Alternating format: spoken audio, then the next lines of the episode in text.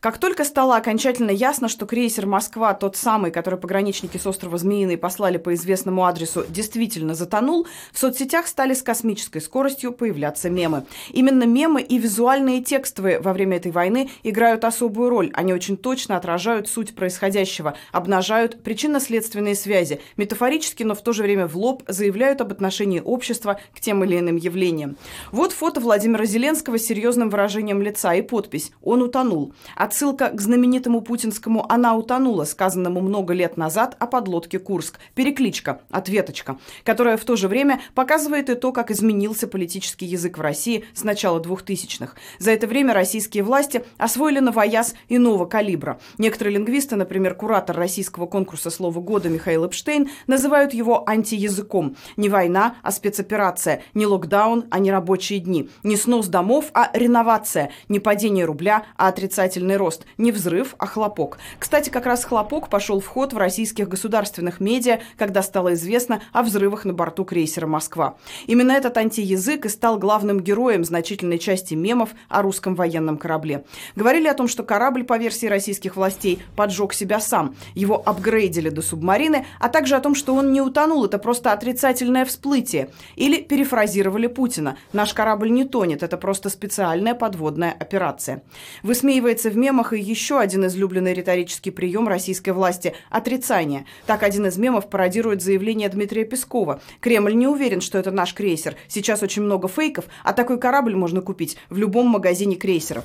Это отсылка к высказываниям Путина восьмилетней давности, к вопросу о том, кто где был 8 лет назад. О том, что русских военных в Украине нет, а такую форму можно купить в военторге. Другая группа мемов основана на игре с именем собственным «Москва». Вот Владимир Зеленский в костюме Наполеона и шутки о том, что Москва сначала сгорела, а потом утонула. Или реплика из-под воды. Говорит Москва. Эта шутка, мне кажется, одной из самых глубоких, извините за невольный каламбур. В ней отсылка к фразе, которая символизирует советское телерадиовещание, пропаганду времен Холодной войны, приемами которой до сих пор пользуется российское телевидение. Однако сейчас, в отличие от советского времени, источников, помогающих узнать правду, гораздо больше, а потому пропаганда тонет. Хотели Z, а получили Ctrl-Z, шутят пользователи интернета. Высмеяли создатели мемов и желание российских чиновников прихвастнуть собственными достижениями и изобретениями, от которых, как известно, кусают локти Илон Маск.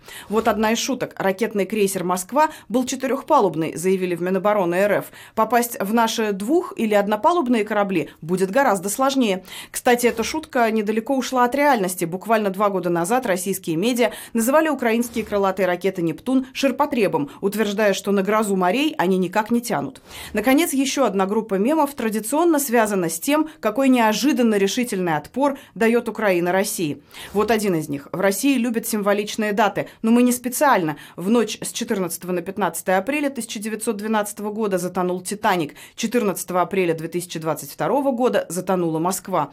На картинке, иллюстрирующей этот мем, крейсер, как «Титаник», приближается к огромному айсбергу. Его масштаб сразу непонятен. Над водой виднеется лишь маленькая желтая часть. Но что ее бояться? Зато снизу, под водой, огромная голубая. Именно ее в который раз и недооценили.